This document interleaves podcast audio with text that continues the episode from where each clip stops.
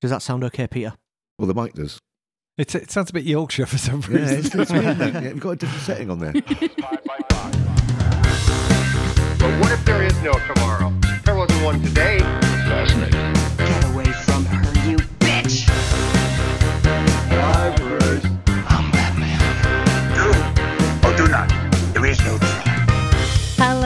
Welcome to episode 145 of the Nerdfest podcast. This week's nerds are, John Farley. Ian McLaughlin. Peter Johnson. Andy Chandler. and I'm Hazel Chandler. On today's show, we are doing another round of our new feature Something Old, Something New. The Something Old is Goodfellas, and for some of our nerds, also marks the closure of yet another shameful gap. Can't wait to discuss that. And then the Something New is Loki Season 2. Uh-huh. Yep. Plus, plus, we will open with a round of what we've been enjoying recently. So let's start the show. Shoulder hurt. Your shoulder hurts. Too many press ups. Humble brag. Why do you laugh? Oh, look at oh! I did 250 press-ups, and now my now my elbow hurts. Well, hurts. do less then. Yeah, it's a good idea. How many was it you did? Um, 60. 60? hmm I can't manage three. I get knackered after 20. Well, that's why you hurt. It's your own fault. Every day. Don't remember the last time I did a press-up. It's a cumulative effect. You've been doing 60 a day for a couple of weeks or, or months, whatever it is, and finally your muscles gone ping. Are you increasing the numbers time by time? Yes, every week. Next week, 70. You see, I've done no press-ups, and my shoulder feels fine. Who's the winner? It's nice to have Ian back. It's nice to be back. It really is. It's really nice to be back. I'm excited about talking about things apart from Loki. Oh, no. We have to do it. We're contractually obliged. Are we? yeah, we're owned by Disney, I think. Are we? Yeah. Yeah. Mhm. Excellent. And we have to be nice about it. It'll be a short segment. Ian, why don't you tell us what you've been enjoying recently? I've been enjoying life in general, uh, which is great. But the main thing I've been enjoying is a, a, a little quick recommendation for you is a, a, a movie. Uh, that's what it's called. Uh, it's about dogs. It's a new movie. It was not a new movie. It was that came out in 2022. And the movie's called Sizzle. Sizzle? Sizzle. Oh, Sisu. S I S U. It's a war movie, which is much more like a, a classic spaghetti western. It's probably one of my favourite movies of the year. I didn't know anything about it. I just, I stumbled on it by mistake. I'm going to highly recommend it. You should definitely watch it. I won't give too much away because it's only a short recommendation. It's a kind of action thriller set towards the end of the First World War in 1944. As the Germans are starting to retreat, they realise that things are over. Second World War. That's what I said, isn't it? No. It's set at the end of the Second World War in 1944 when the Nazis realised that uh, things, the tide's turning and they need to get out. It's set in the fjords of Finland. I've heard of this. You've heard of Finland? Yeah. It's a it- country. It's a country. true. The the plot centres around our hero who is a highly decorated sniper who now is panhandling in the middle of the fjords and looking for gold. Uh, he lives on his own in a tiny little shack with his horse and a Bedlington Terrier. For those people who don't know from across the country, a Bedlington Terrier is a northern dog that is very close to us, about 10 miles down the road. Anyway, he prospects for gold and he finds a massive seam of it. Just down the road are a band of Waffen SS officers who are basically like a big tank platoon who are doing a scorched earth thing as they leave Finland and head to Norway to try to get away and escape from the end of the war. What happens then is it becomes like a spaghetti western with our main character pitted against these uh, SS officers as they try to get his gold. He tries to make it home safe. It's absolutely brilliant. It's got uh, loads of Tarantino in it. There's some um, First Blood in there. There's some Mad Max. It's unbelievably gory, but in a way that is so kind of visceral that you end up laughing because you just feel so stressed all the way through it. It's uh, great. it is no honestly it is it is absolutely brilliant and I absolutely recommend you watch it and, and a little not spoiler just for Hazel because there is a dog in the film but don't worry Dougie's okay. that's all you need to know don't worry but Where can people watch this? you can watch it on the telly Okay, great. Is the is the dog a Nazi? no the dog isn't Nazi it's a Bedouin terrier Most dogs are Nazis. Yeah. but it is absolutely brilliant I you you've got to watch it immediately it's it's one of my favourite movies of the year easily Wow. Okay, Is it good. subtitled? Uh, it's in English Oh. even though it's written and directed by a, a Finnish uh, writer director, it's all done in English. The casting is amazing. Our hero doesn't say a single word in the whole movie, and the violent scenes are just some of the most ridiculous scenes I've ever seen in my life. But you laugh, it's laugh out loud. He is underwater and has to like survive by breathing, and the way that he does it is, you will not believe. Does he suck off a dolphin? No, must be watched. Right. Um, well, I have really been enjoying the morning show season three. It has really picked up from last season, which was mostly counting the decimals of the characters who are shouting over each other. Everything this time is more about mm, the world events take more of a center stage than in the last season when everything was just about the characters and woe is them. They cover the Capitol riot, and uh, Bradley Jackson, who is played by Reese Witherspoon, reports from inside the building, which is very interesting. There's also uh, the war in Ukraine, and they have a field journalist who's trying to cover the events there. And in the most recent episode, they're covering the undoing of Roe versus Wade, and everything is really centered on the key parts of the argument there. So, yeah, I'm really enjoying it. Jon Hamm is in the cast this season. He is a great addition to the cast. I thought he was going to be like an Elon Musk caricature. Well, I mean, Elon Musk himself is a caricature of, a human being, but you know he's far more nuanced than that, far more intelligent, but he is also very ruthless. So I'm interested to see where that goes. There's a great storyline for Greta Lee. She was the uh, main role in Past Lives. She plays Stella, the news director, and she really gets to show off her acting chops this season. Oh yeah, massive step up. So we really enjoyed the first season, hmm but then for some reason the second season really didn't grab us and we stopped No. watching after a couple of episodes. Has it kind of picked up back from there or The second season, well, they had like COVID was like running through the Mm. whole season. A lot of it took place outside of the newsroom. right? and it was like a lot of it was in Italy with Steve Carell's character, and as they everything seemed all woe is me, and also the characters could not stop talking over each other. They were just yelling at each other. There was one scene in the car between Jennifer Aniston's character and the actor who plays her producer, but they were just yelling at each other.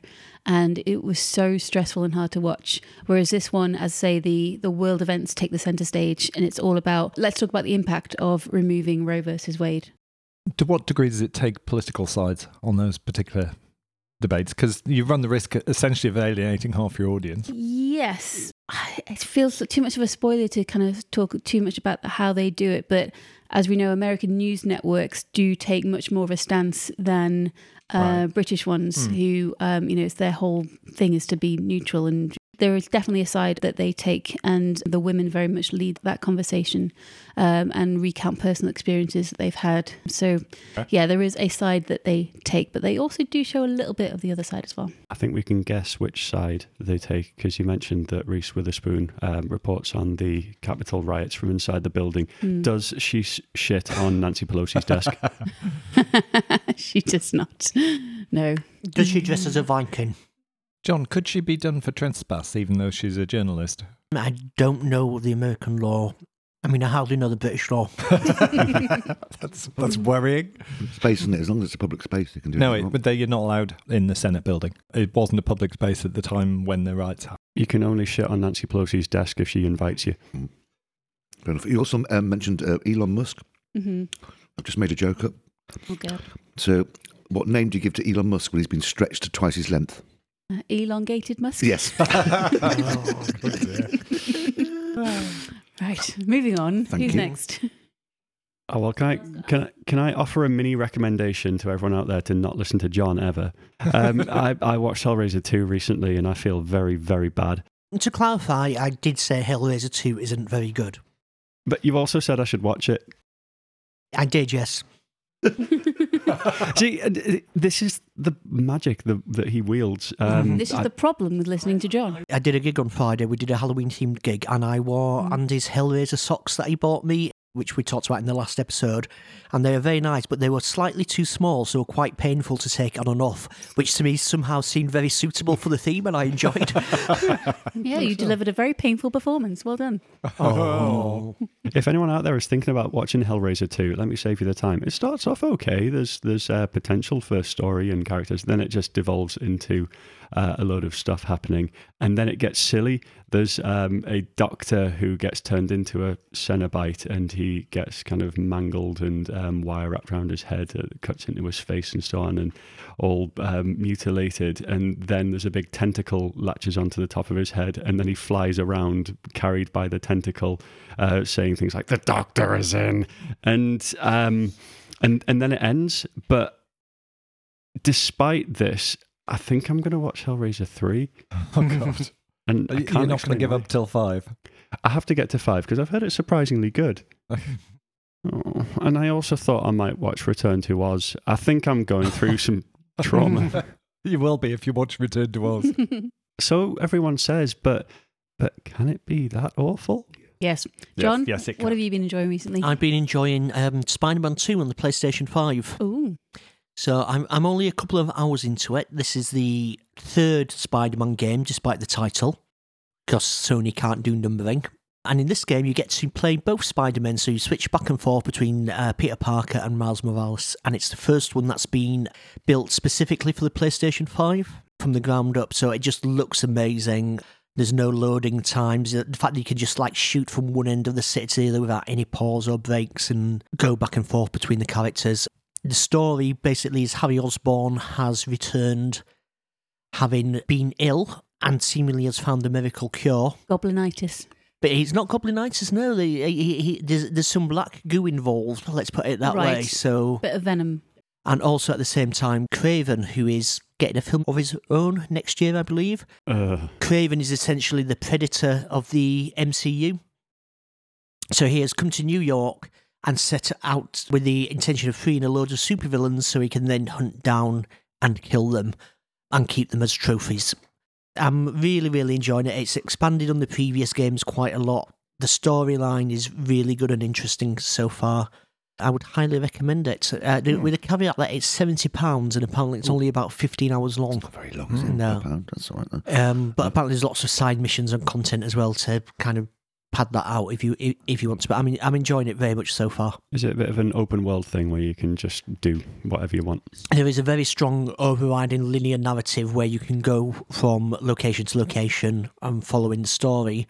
Between the missions, you, you're free to explore around uh, New York City, and there's lots of uh, different types of activities you can undertake, like fighting gangs and um, stopping fires and things like that. Um, And I was reading that the, the loading time has come down from the previous game PS4 from 30 seconds to one and a half seconds. yeah.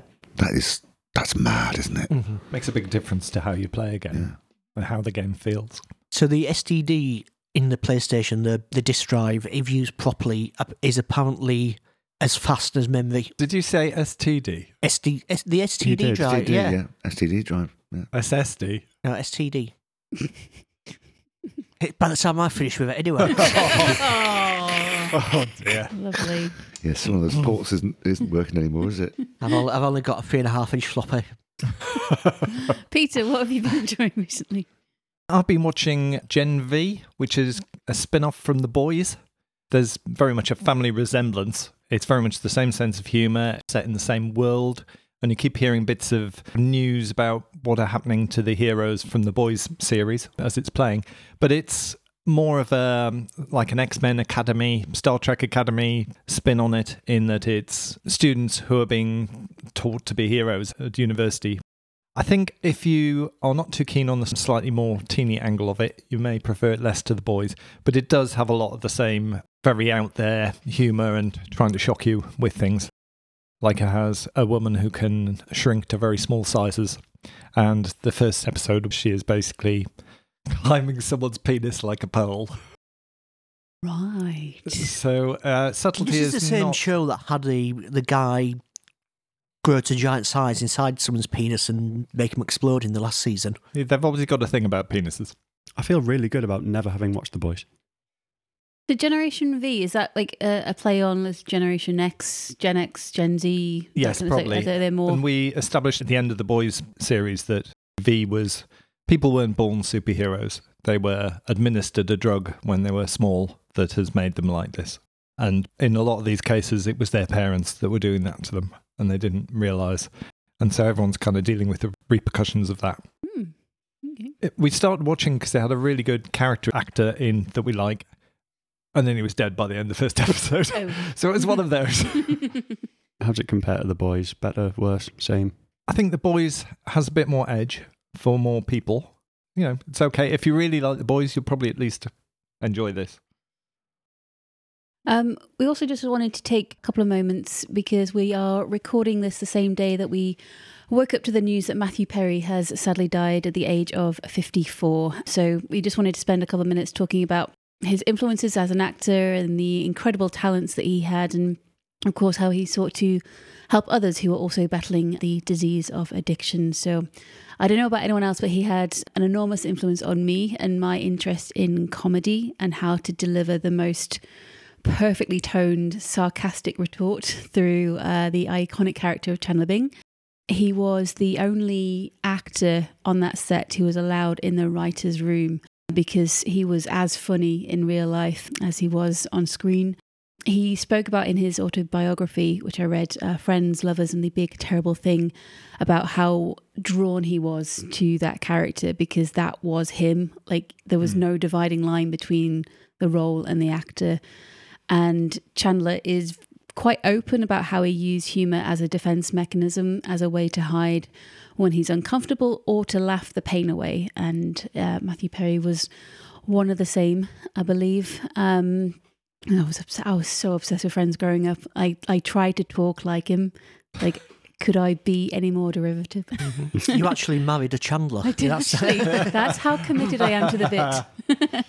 um, I also enjoyed some of his later work. I don't know how many films he'll be remembered for, but in the world of TV, when he got you know a lot of time to build a character and develop all aspects of their personality, he really gave the audience an opportunity to fall in love with whatever he created week after week. Um, his work on Studio 60 on the Sunset Strip is my second favorite thing that he ever did. Um, he played a character called Matt Albie, a comedy writer who used to work for the show Studio 60, which is like a Saturday Night Live type show, left, got famous, and then a series of events brings him right back to where he started alongside Bradley Whitford, who plays his best friend and co producer Danny Tripp. Uh, That is such a good show, and it's kind of Yeah. uh, it, of the of the Aaron Sorkin shows. It's the one that's probably kind of been forgotten. It is, yeah. What I loved about it is he's a writer, but he's plagued by two things. He's plagued by not being able to work things out with the love of his life, um, Harriet Hayes, played by Sarah Paulson, and an addiction to prescription drugs, um, the latter of which is well known, um, is one of the things that Matthew Perry also struggled with in real life. His life is basically has been dictated by this disease, you know, uh, drugs, alcohol, and, and he's talked about it incredibly openly. And he's always said, as, as flawed as he is as a character, one of the things that he is very proud of is whenever someone is he meets is going through a similar battle, he can openly talk and help them because he knows exactly what it's like. It's, it's this hundred percent all of the time occupying his mind kind of thing, and he can very much be open about that. Um, and that's what his book is about. So. Yeah, I'm feeling pretty sad by today's news, but having read his autobiography, I don't understand the incredible struggles that he's been in, enduring for decades, but I hope that he is finally at peace. But yeah, we've lost a very big talent, so I just wanted to take a couple of moments to uh, reflect on that. What I remember most is uh, um, being a big uh, Friends fan as well. You go down rabbit holes, and I used to love looking up all the outtakes. Yeah. The series, and that's when you really get to see the character behind Mm-hmm. the character, and he was obviously so adored by everyone. He was so naughty on set, and I just Yeah. I, I, it was adorable, and uh, he will be very sadly missed, I'm sure, by the the whole gang. It must be awful for them. So uh, big love up to Matthew, who's now got new friends Yeah. in uh, Heaven Perk. Heaven Perk. I like that a lot.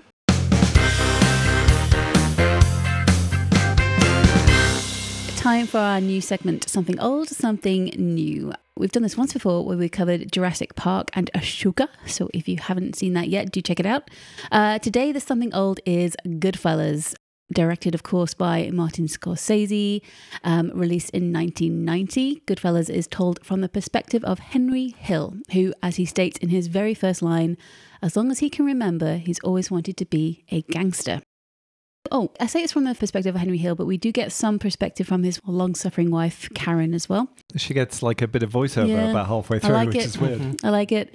Um, the film's t- time period is from 1955, where we meet Henry as is it? Hen- it is Henry, isn't it? Yeah. Yeah, Harry Hill is someone else. Henry as a Very different. I would pay to see Goodfellas with Harry Hill. Or with Hank Hill. Uh, we meet Henry as a teenager. He's starting to become enamored with wise guy life. He begins working for crime boss Paulie. He meets Jimmy Conway and he also meets Tommy DeVito. Uh, we then travel to the 1960s where Henry and his mates spend a lot of time at the Copacabana nightclub. He meets Karen, they get married, and then the murdering starts. we then follow the stories of all of the various gang members into the 70s, going in and out of jail, starting up a drugs organization, through to 1980, when uh, let's just say that the relations between various members of the group get a little bit sour. John, I know this is one of your favourite Yeah. films of all time. Why don't you start us off and tell us what you love about it? Oh, it? just so much about. I, lo- I love all the characters, the direction, particularly um, the editing, which is Thelma Schoonmaker, who, if anyone listens to Mark Kermode's podcast, was interviewed on that this week, and particularly the music as well. Just the the use of the soundtrack to chronicle the story. It's close to a perfect film as there is.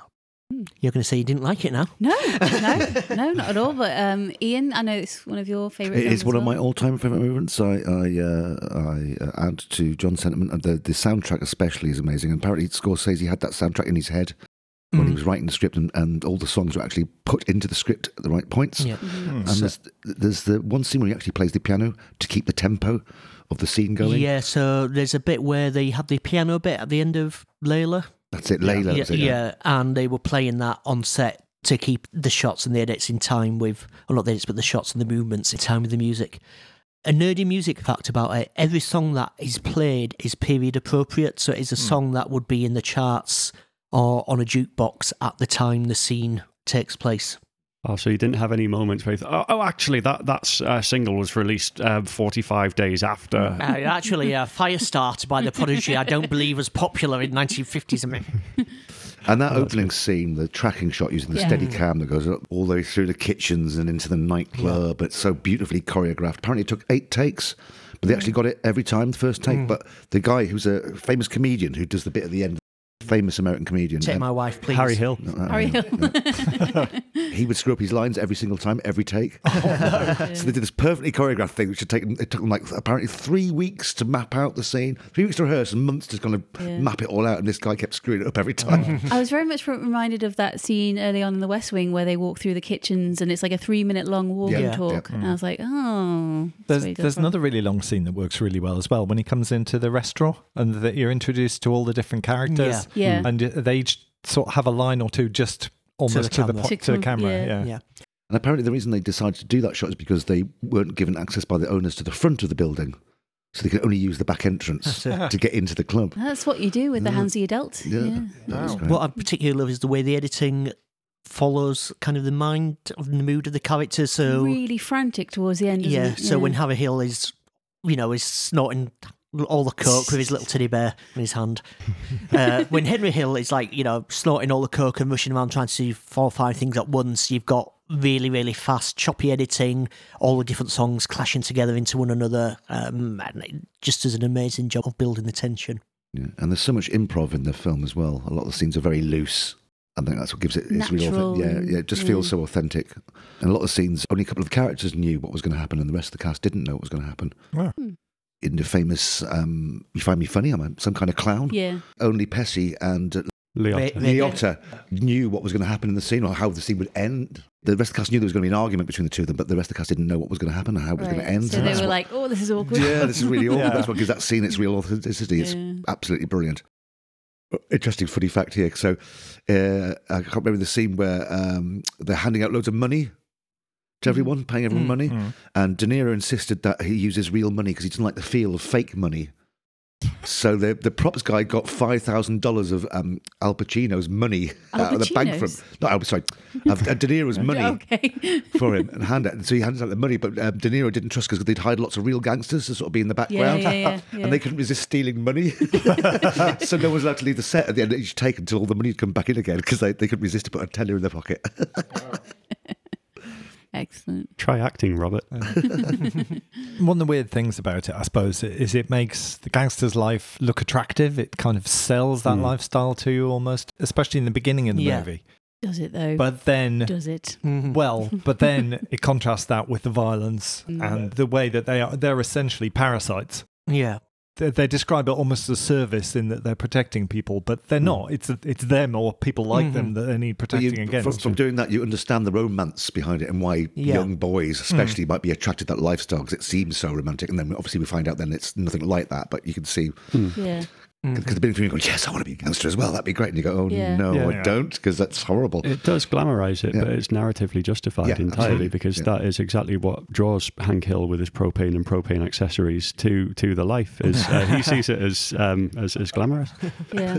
So apparently, um, Ray Liotta met Henry Hill after the, The real one. film came, the real, real one after the film came out, and Henry Hill was like, "Oh, thank you for not making me a scumbag." And Ray Liotta was like, "Have you seen the film? I cheat on my wife. I Yeah. beat people up. I glass on all my friends." yeah. Yeah, it's it's quite a thing when like the best, well, uh, I guess the most well-behaved Mm-hmm. gangster in the film is an adulterous, paranoid domestic abuser with a cocaine problem. yeah, Yeah, he is a, he is a bad guy, but he's still mm, quite understandable, if not entirely relatable. Um, he's understandable. He's he's- got um, it's and this is Ray Liotta. Uh, Yeah. He's got a massive dose of vulnerability and humanity behind his eyes.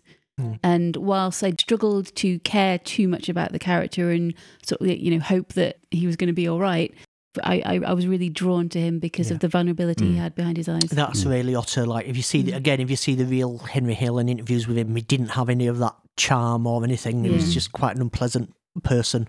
There are places where Hill tries to stop people getting hurt or attacked at Mm. various Mm. times, but there may well be other reasons for that, which is actually it's easier for them if people don't end up being Yeah. bodies they have to dispose of. Yeah, there's there's the practicality, but uh, there's a number of occasions where he uh, shows sympathy for um, people who are victims of violence. He doesn't ever actually kill anyone himself in that film. Spoilers. We're- whereas no, we're, others we're do. spoiling it. Yeah, well, this is the nature of the thing. Yeah. He is m- much more human than those around him, and he's more drawn into, well, yeah, uh, again, the glamour of it, the power and the prestige and the respect Yeah. and the money. Mm. But he's retains more humanity than the other characters, and that's what drew me into the film in a way that some of Scorsese's other films failed to do. Taxi Driver, Raging Bull, The Irishman. I, I admire technically, but I didn't really feel anything for and was slightly bored because I didn't connect to the characters. I do connect to Ray Liotta and Yeah. Goodfellas, which is what made it work for me. It's got a, a, a surprisingly low body count. It's only 10 murders in the whole movie. Hmm. And that sounds like that sounds it's still 10. It's Yeah. just an average Tuesday. It- It means that they have more impact, Yeah, yeah, rather absolutely. than like what is um is it Extraction with Chris Hemsworth, Yeah. where it's just like do do do, and it's just like mm. Do you know that uh, the, the real gangsters who uh, some of them the, the, the characters are based upon or refuse to call it Goodfellas? They call it the home movie. the home movie. The home movie. Let's watch the home movie. Because I, I was wondering how they'd react and to what extent they had to be careful what they could do or say. John, do you know much There's, about there's the a history lot of that? of changed names. So Jimmy Conway was really Jimmy Burke. So that they changed some surnames. But I think people were either dead or in jail or in witness protection. So they weren't scared that if they portray them in a certain way, there may be reprisals. And I, I think there was some of that in The Godfather, wasn't there? Hmm. Not so much by the time of Goodfellas. And the always thing I always hear about mafia films and things like that that are based on real life is that mafia guys have an ego and like Hmm. being portrayed on screen and it, it appeals to them. I mean, they kind of trade on their image, Mhm. and having people scared of them is actually easier than them having to do anything Yeah. about anyone. Yeah. Well, Joe Pesci's character, whoever that's based Tommy. on, if if uh, the real Tommy wasn't happy with it, and he wouldn't have seen the film because he's deaf, dumb, and blind. But um, if if the real Tommy Oh, had been upset about it, he would have been too terrified of Joe Pesci to complain anyway. Yeah. he is a monster yeah. um, in in this film. Also, he, he was dead by Shot in the face. He was shot in the face. Yeah, Compared to Tommy as well, that's another reason you find Ray Liotta's character more sympathetic Mm. because Tommy is so much more dangerous Yeah. and so much more. He could kill someone Mm. just because he stubbed his toe or something. yeah. I think Robert De Niro's character is the worst in it. I think, He's not reacting to situations. He thinks about them and Yeah. like yeah. Like a shot. but then it's just ruthless when it, Yeah. it needs to be. I'm feeling a little bit conflicted about the film. I watched it for the first time last night, Shame. Thank you. Um, and I think it's because the film worked too well on me. In that, I believe what Scorsese was going for was try to deconstruct this narrative about gangsters being glamorous. Mm. What I saw was a bunch of overgrown man babies with too much power and too fragile an, an ego that, yeah, what you just said, like they'll literally shoot someone in the face for like the fact that they insult them in front of their friends. So if that's what Scorsese was going for, that's like a job incredibly well done. It's just not a movie that I can fall in love with at this stage of my life because I've just grown so weary and tired of pathetic men who have been given too much power and they use it It's it not right here. and they use it to destroy. You know, I'm very much watching it through 2023's eyes. I've seen seen too much, I've experienced too much to enjoy a film about men behaving badly. you know, I just and that that's on me. But and I wish I wish deeply I'd watched it. You know, 20 years ago. Well, Yeah, Yeah, maybe 20 years what, ago. What do you think of the ending? Because at the time there was people angry that he essentially got away with it. yeah, Well, I mean, we're seeing that this month with Mm. people people in the various court cases. He got away with it by our standards. By his own, though, um, he mm, stays alive, but he loses the life that Yeah. uh, mattered to him. And then there's uh, the, the final shot is um, uh, Joe Pesci firing a gun down the Mhm. camera, and Yeah. it's, it effectively feels like he's died anyway because Yeah. he's Yeah. now having to live a normal Mhm. life of a schmuck that he never wanted. now has to live a very different life, but I think is plagued by different demons. You were supposed to be angry Yeah. with him at the end because he's essentially he's got away with it, and all he can do is moan and complain. Yeah, it's hard because you're trying to balance the fact that um, you know Robert De Niro's character and Paulie and all the other gangsters Mhm. do get brought to justice, and that is a, a direct result of Hank Hill, uh, you know, going into the witness protection program. So there's a little bit of, well, I'm kind of glad that he did do that, but that also means that he doesn't face the repercussions himself, and he should do. He, he didn't have Yeah. like an awakening; or he literally was just a rat trying to save his own Yes. skin. Hmm. Yeah, a drowning hmm. rat. Yeah, mm-hmm. absolutely. But I think that needs to be um, the, the ending. I think it works brilliantly. I like it a lot. And the, the film itself isn't really um, one overarching narrative. It's the story of this man's career, effectively, Mhm. starting as a gangster and then ending as a gangster. And um, that that is the, the whole thrust of the thing. I think had to end there, either there or him being killed, which is much more boring. and again didn't happen if it we're following the true story. I mean, he, he turned he kind of left witness protection towards the end of his life, and he uh, he was quite a sad figure. He, he started drug dealing again. Well, he was chucked out of witness protection because he started bragging about the film was about him and how great he was. Yeah. So they had to chuck him out of the witness protection program. and uh, he used to get pissed and ring the Howard Stern show up, the American radio Really? talk show, yeah, and like give long drunken rants and. When we get back to the actual sort of filmmaking side of the thing, Mhm. I think it's one of the most effective uses of voiceover and narration. Yeah, It really works well. And apparently, uh, Ray Liotta, when he was uh, recording his lines, insisted that the sound man sat mm. right in front of him with a microphone so he could actually tell the story directly to a person, mm-hmm. to a person, which I thought was a really Yeah. a lovely idea behind that. the bit where he's getting paranoid and everything. You just listen to his voice. Until he's talking like this, he's going, "I need to do this, I need to do that," and you can you can feel the, the mm. the panic and the stress in his voice. And his eyes. He's got the most ah. amazing eyes of any actor I've ever seen, aren't they? Just like Yeah. draw you in. It's like a child's eyes, and I- I think it's good because he had to play a character from the age of was it twenty one, Yeah. right up and probably to his thirties. Um, it's it's a lot of, lot Mm. of time period to kind of get through and still kind of show humanity. The young actor they had playing beforehand was a Mm. great match for Fantastic. him as well. Yeah. Oh, yeah. And the, the, the young Tommy as well. Mm. They should have got a young De Niro. There's a bit where like they go, "Oh, he could have been more than 24, 25 at the time," but there's a clearly mid forties De Niro. yeah, I was thinking that as well. Mhm. yeah.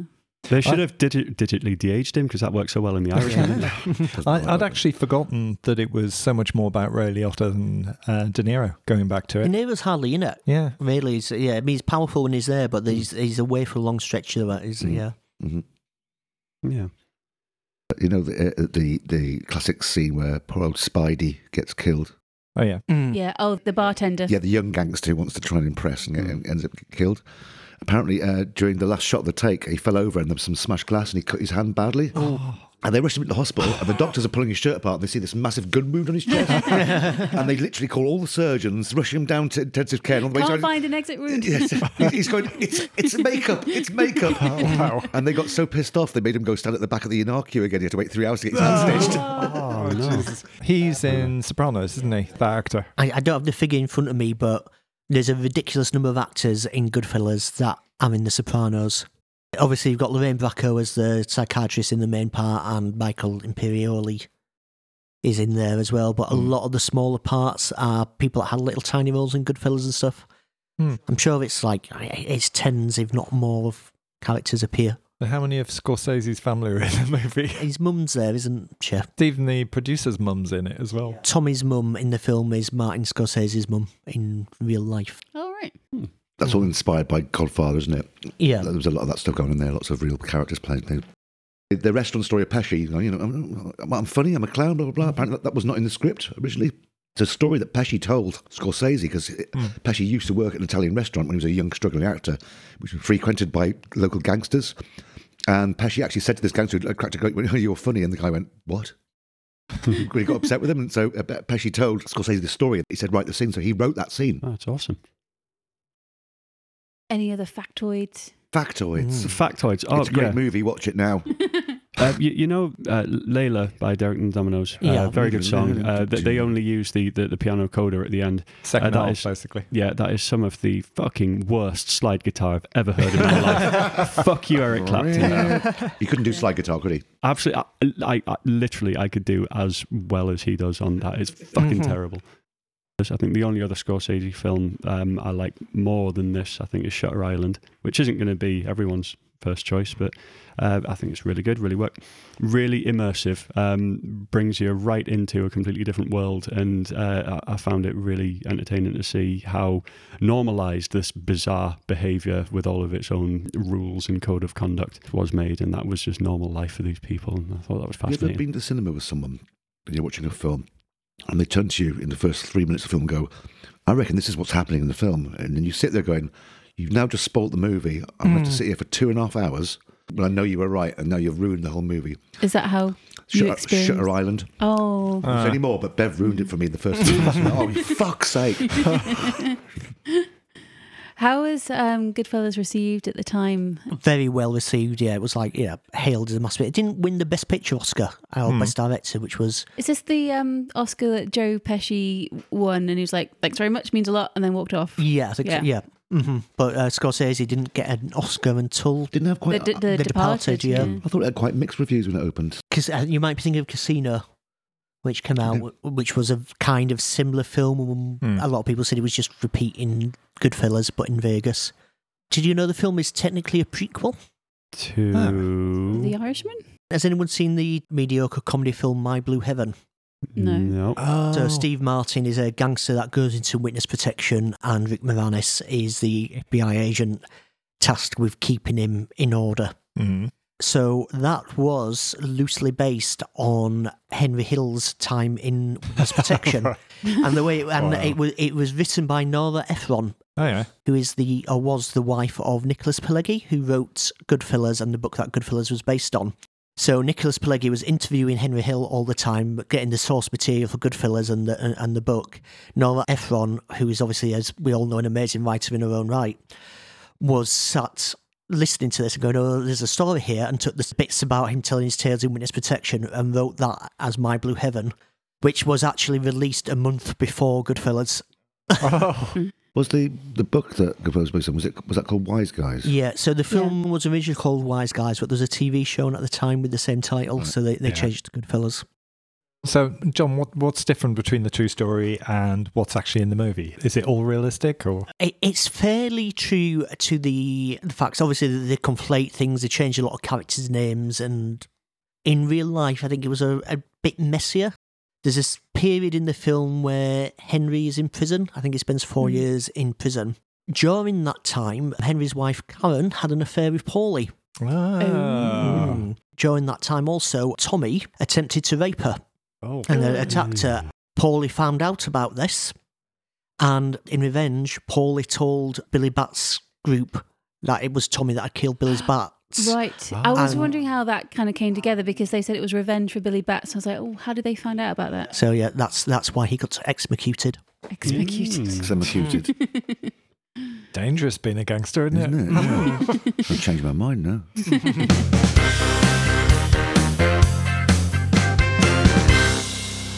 Talking about things criminal. yes, let's Wow. move on to our something new segment, which is uh, today it all about Loki season two.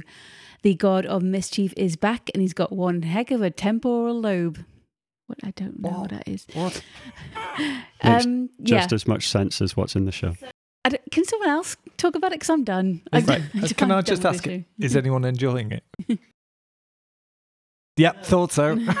I, I've endured one and a half episodes, and that's as much as I'm going to endure. And I really liked the first season. yeah, and I thought they'd learn from the things they perhaps didn't get right the first Mm. time, and this one would be really strong. It really isn't. What do we like about it? Let's start off on the positive. I liked that Loki got to show a little bit of magic in the second episode. I like how they all forgot he tried to do a genocide about two weeks ago in that timeline, Yep. Yeah. and now now he's essentially James Bond or Doctor Who. Yeah, Yeah. No, I, I, I do like that he's has a little bit more ability in this because in the first season he was just kind of along for the ride and Yeah. not really in control of anything. the one asking the questions, and you know, yeah, at, at least he's not um, completely vulnerable and just swept along by other people's desires. Um, Mm. But that's not a huge thing. To It, it doesn't about have any of the sort of madness that the first one had, where you had like crocodile Lokis and other weird versions of Lokis that you only saw in passing. And No, it that's doesn't. probably something you hate anyway, isn't it? I love alligator Loki. Excellent.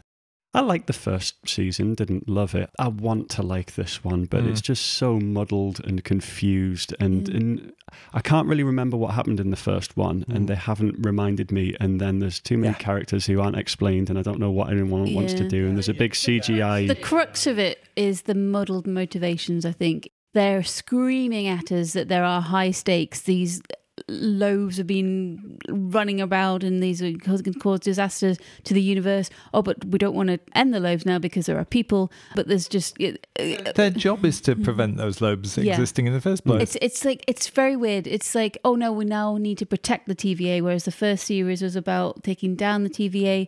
The motivations are incredibly muddled. So and and when Sylvie just keeps showing up and be like, oh, I'm gonna kill you. Oh, maybe not. Then oh, I'll show up again in five minutes. Oh, I'm gonna kill you. Oh, maybe not. It's but so also, we're supposed to see like millions of people being killed because the diagram on the board's changed a little bit. Yeah. Yeah. that was a massive missed opportunity. I needed to feel something. Yeah. Like the show Yeah. needs to make people feel something. Daniel Watkins would say that um, it being multiversy, the stakes are far too big, and an entire universe being wiped out just doesn't register at all. And That's when you've got a problem. I think he's he's mostly right. You could make it work. You could make it register by showing consequences, by showing the people in the universes that then get wiped out. They don't bother doing that though. You only see a diagram on a screen, and then a line gets erased, and then the the characters go, "Oh no, it's so terrible."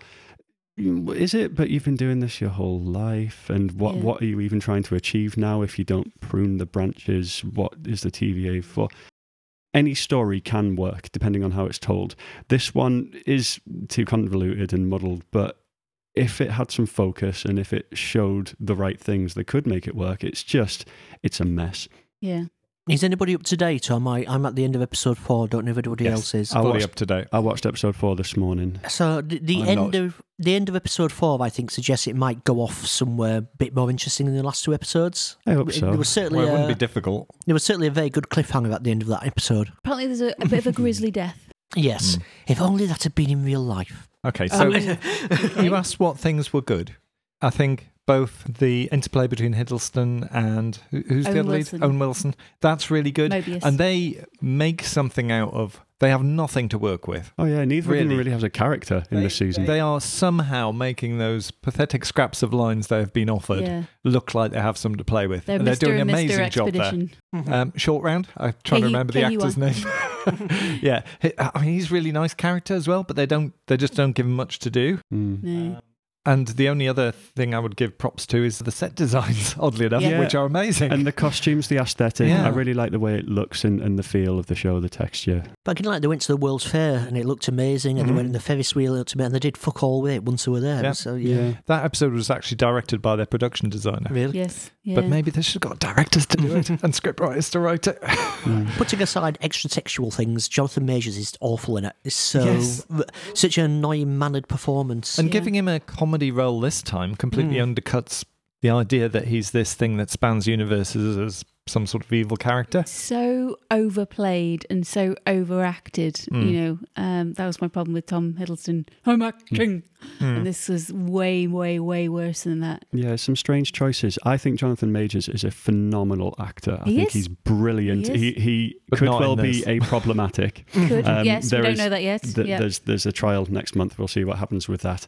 Um, but it's a very strange decision he, he's made. He's going for a kind of halting, almost stuttering, lacking in confidence guy. Yeah. Um, I think that could possibly grow or change as it goes on. It might be that it's going Mm. somewhere, but it feels an to be- Probably odd not. choice. I don't think so. He seems to be going for the complete opposite of um, He Who Remains, who we saw at the end of the first season. Mm. But what I would have loved to seen is hints of that character Yep. or what that character might become, Mm. um, rather than this just itchy Comedy Einstein. comedy. Yeah. Comedy Einstein, Mm. yes, Yeah, well, isn't the idea that a character will become who yes. remains? It's a variant of him, um, Mm. but I think the reason that Renslayer went back and implanted the TVA book on him is that he's going to become. I- I don't know. I don't. Yeah, Oh, it's yeah. it's confusing. Is is it actually the same as multiverse, or is it is an alternate timeline not the same as um, a parallel universe?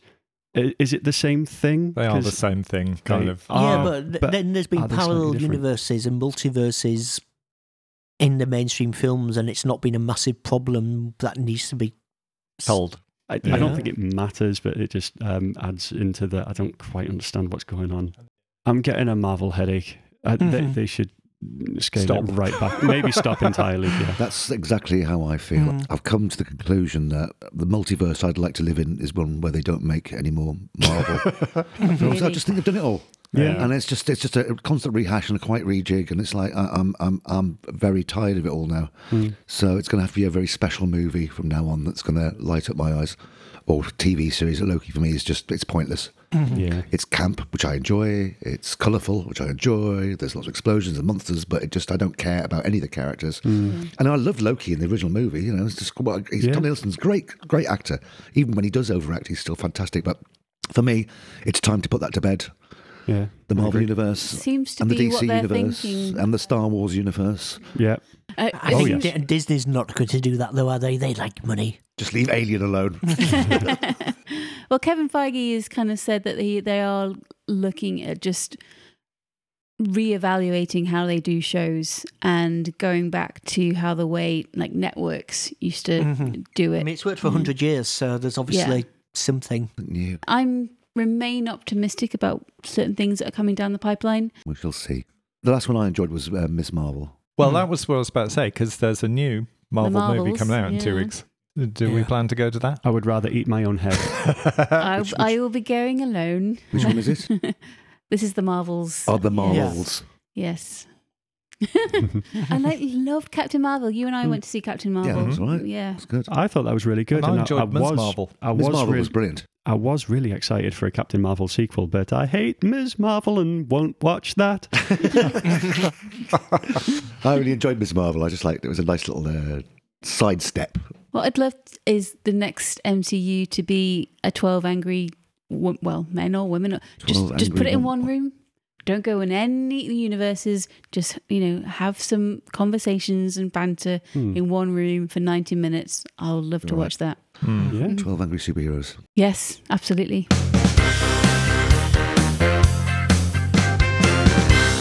Okay, that is all for this episode of Nerdfest. Thank you so much for listening. We'll be back in a couple of weeks' time. Until then, do enter the warm embrace of our social media channels. We're at Nerdfest UK on Twitter and Facebook.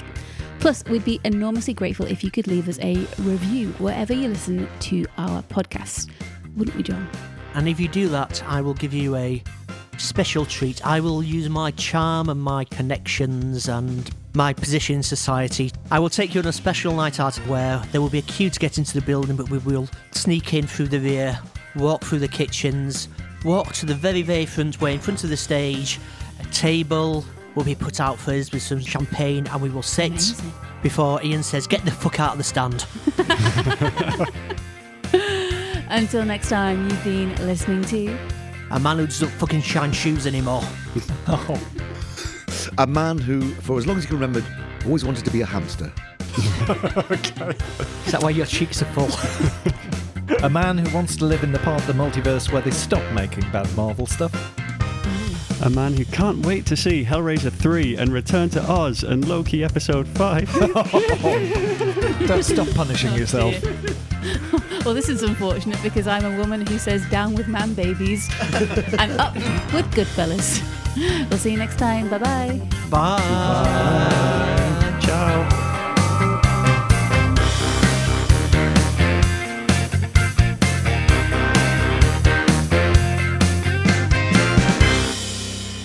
I've got a good coda for you. Go then. Interesting fact. Okay, the the Goodfellas movie has the word "fuck" said 300 times in it, which averages out two fucks a minute. Which one of Scorsese's movies beats that record? Uh, I, Andy's got his Oh, hand up. Me, Wolf of Wall Street. That's correct. yes. the Wolf of Wall Street is correct. It's got 506 fucks in it, which averages at three and a half fucks a minute. Whereas the most fucks ever in a Scorsese film was the entire audience going, "Oh, for fuck's sake!" when the twist at the end of Shutter Island was revealed. Way better than Raging Bull. you take that back. No! Bye. And Taxi, dri- Right. taxi Driver's overrated as well. Taxi for Chandler.